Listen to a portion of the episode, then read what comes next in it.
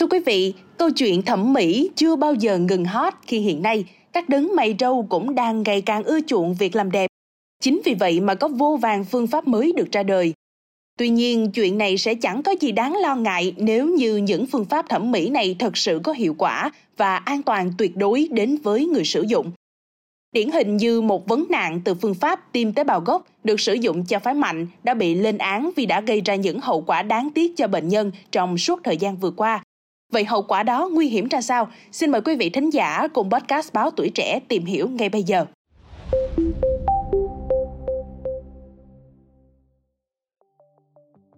Những nguy cơ tiềm ẩn từ thẩm mỹ là điều mà chúng ta không thể nào lường trước được với vô số những lời cam kết cũng như đảm bảo về các phương pháp được đăng tải, tràn lan trên mạng xã hội, đã thu hút không ít các đối tượng quan tâm nhưng chúng lại mang đến những biến chứng gây nguy hiểm đến tính mạng và sức khỏe với người tiêu dùng.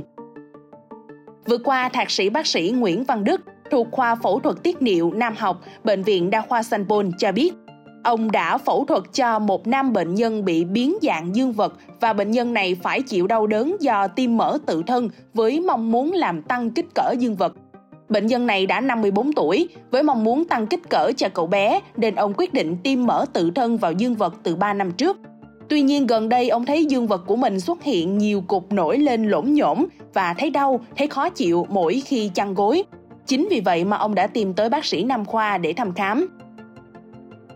Sau khi thăm khám và làm phẫu thuật cho bệnh nhân này, bác sĩ Đức đã lấy ra nhiều cục mỡ xuất hiện lỗm nhổm ở các vị trí khác nhau bên trong dương vật những cục mỡ này chính là nguyên nhân gây mất thẩm mỹ cho bệnh nhân và gây khó chịu trong quá trình quan hệ.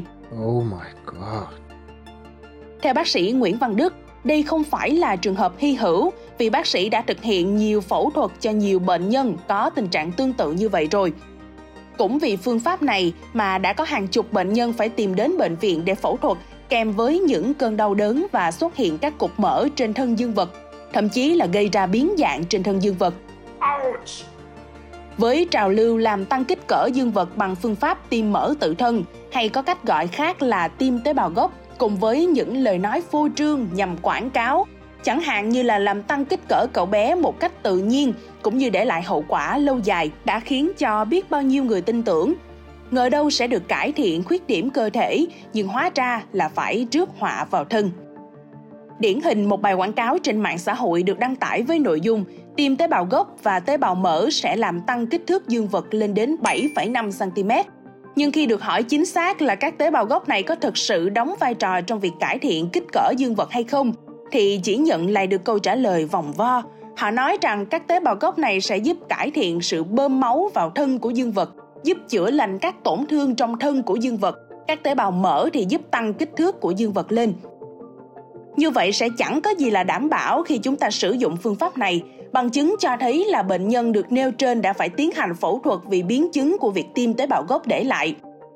Bên cạnh đó thì để làm rõ hơn về vấn đề này, bác sĩ Nguyễn Văn Đức cho biết, phương pháp tiêm mỡ tự thân làm to dương vật sẽ mang lại nhiều tiềm ẩn nguy hiểm và để lại hậu quả cho các đấng mày râu.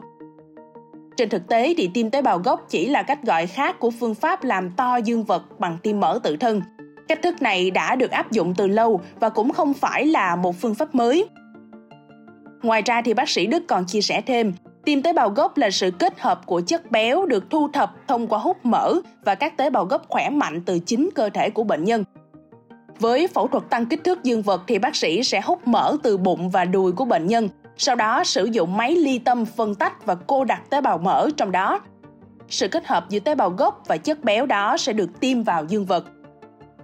Đối với công nghệ tế bào gốc thì mang lại rất nhiều sự đột phá.